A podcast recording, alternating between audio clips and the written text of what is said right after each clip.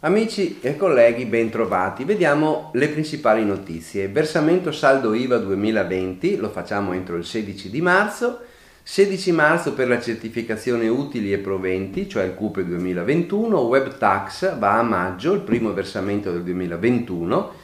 Il 5 per 1000, scadenza delle attività 2018-2019 e presentiamo le domande per il 2021. Fondo nuove competenze, ci sono nuove istruzioni e modello di attestazione. Artigiani, l'iscrizione all'albo non è sufficiente ai fini INPS. Bene, saldo IVA 2020 entro il 16 marzo 2021. Vediamo anzitutto la scadenza per i soggetti passivi IVA che devono versare entro domani l'IVA che risulta a debito dalla dichiarazione per il periodo d'imposta del 2020. Vi ricordo che il versamento è dovuto se l'importo del rigo LVL38 è superiore a 10 euro, che il termine di versamento del saldo IVA non è più influenzato dalla modalità di presentazione della dichiarazione IVA, che è sempre autonoma ed è prevista entro il 30 aprile del 2021. Il termine del 16 di marzo può essere differito al termine del saldo delle imposte sui redditi IRPEF o IRES, ma con la maggiorazione dello 0,40. Va effettuato tramite il modello F24 in un'unica soluzione o in forma rateale con un interesse pari allo 0,33 mensile. La scelta si può effettuare direttamente nel momento del versamento. Scadenza 16 marzo per la certificazione utili e proventi del CUPE 2021. La certificazione utili e altri proventi finanziari equiparati corrisposti, abbreviata in CUPE, è la certificazione che deve essere rilasciata da coloro che hanno corrisposto utili o proventi equiparati nell'anno fiscale di riferimento. Come regola generale sono soggetti a certificazione gli importi non soggetti a tassazione definitiva che trovano spazio poi nel modello 770. Il nuovo modello CUPE del 2021 presenta soltanto due novità rispetto a quello dell'anno precedente. La prima è la nuova scadenza per il rilascio fissata al 16 marzo 2021, dunque lineata alla certificazione unica.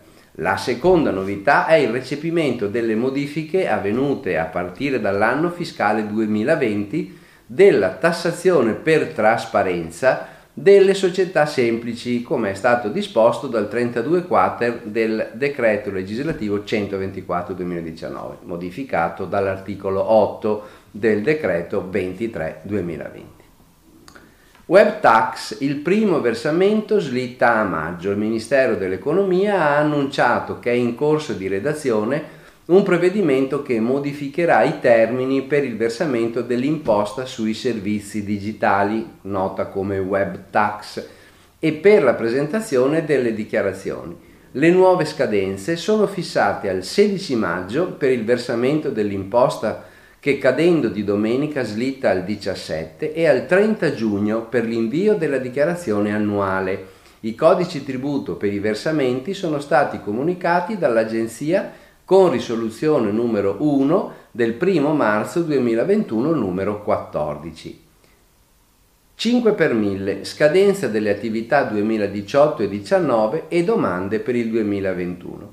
In risposta a un quesito, il Ministero ha risposto negativamente sulla possibilità di uno slittamento dei termini per lo svolgimento delle attività finanziate dal 5 per 1000 2018 e 2019, come invece era successo nel 2017.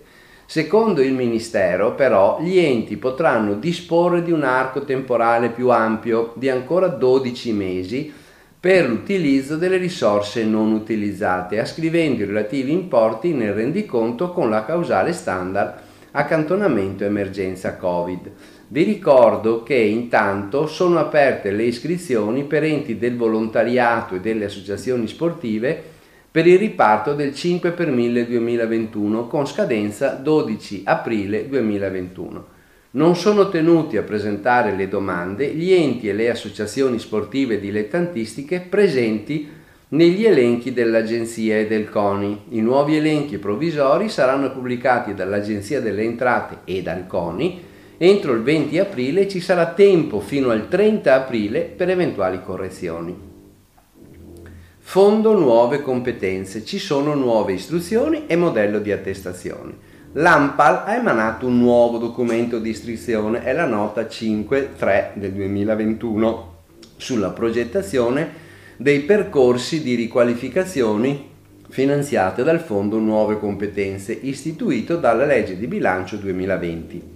La nota propone un modello di attestato e di attestato finale e altre istruzioni operative. Vi ricordo che possono accedere al Fondo Nuove Competenze tutte le aziende private che intendono effettuare, a causa della crisi Covid, riqualificazioni produttive, riorganizzazioni del personale, con percorsi formativi in orario di lavoro. È necessario un accordo sindacale da stipulare entro il 30 giugno 2021, prima dell'inizio delle attività. Il fondo provvede a coprire i costi delle ore impiegate in tali corsi dei lavoratori, comprensive di contribuzione previdenziale correlata. Artigiani, l'iscrizione all'albo non basta ai fini INPS. L'iscrizione di un'impresa nell'albo delle imprese artigiane non costituisce prova ai fini del corrispondente inquadramento previdenziale INPS. È necessario fornire altre prove specifiche per l'accertamento dei requisiti per specifiche agevolazioni contributive. Questo ce lo dice la Corte di Cassazione Sezione Lavoro, la 6314 del 2021. La contestazione della società era basata sul fatto che la Commissione regionale aveva confermato l'iscrizione del consorzio all'albo degli artigiani, anche se contava alcune imprese di natura industriale. La Cassazione ci ricorda che riguardo ai consorzi di imprese vi è una distinzione da fare tra i consorzi di imprese formati solo da imprese artigiane che possono iscriversi nella sezione separata e godere delle agevolazioni contributive della legge 88 del 1989 e i consorzi invece misti, composti sia da imprese artigiane che da imprese industriali, i quali possono invece beneficiare solo delle eventuali agevolazioni regionali e solo se le imprese industriali non siano più di 1/3 del totale. Bene, vi auguro buon lavoro e buona settimana.